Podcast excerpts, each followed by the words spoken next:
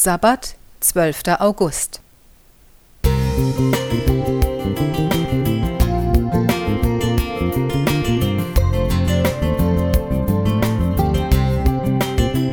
Ein kleiner Lichtblick für den Tag.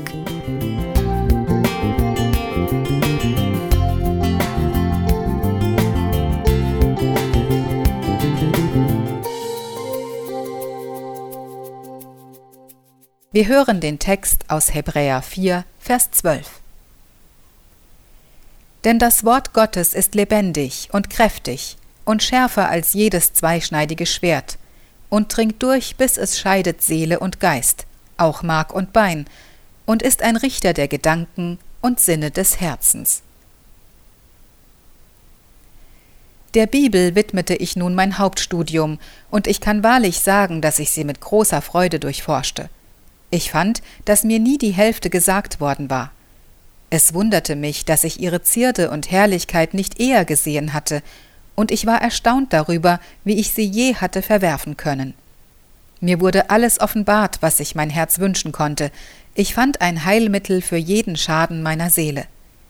Ich verlor den Gefallen an anderem Lesestoff und ließ es mir gelegen sein, Weisheit von Gott zu erlangen. Diese Worte stammen von William Miller 1782 bis 1849, einem amerikanischen Farmer und Baptistenprediger, der zur Leitfigur der sogenannten Adventbewegung in der zweiten Hälfte des 19. Jahrhunderts wurde. Eigentlich wollte Miller die Bibel widerlegen, stattdessen hat ihn ihr Studium immer mehr fasziniert. Das Wort Gottes ist lebendig.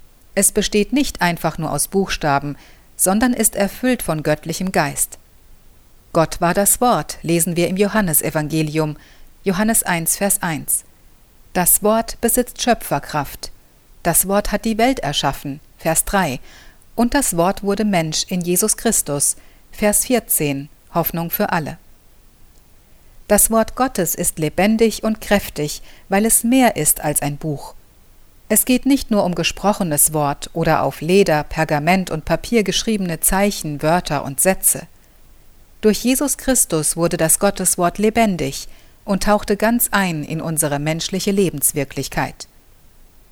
Wie oft hat jeder von uns die Kraft des göttlichen Wortes spürbar erfahren, wie oft haben wir den Herrn um Weisung und Trost gebeten, die Bibel aufgeschlagen und genau das Wort für unsere Lebenssituation empfangen, das uns wieder aufgerichtet und uns neue Hoffnung gegeben hat. Im Bibelwort, in der Predigt, im Gespräch, beim Lesen der Kalenderandacht, Gott spricht zu uns auf so viele verschiedene Arten. Öffnen wir unsere Augen und Ohren. Er hat ein ganz persönliches Wort für uns. Wir brauchen es nur in uns aufzunehmen, damit es uns auch heute begleiten kann. Heidemarie Klingeberg Thank you.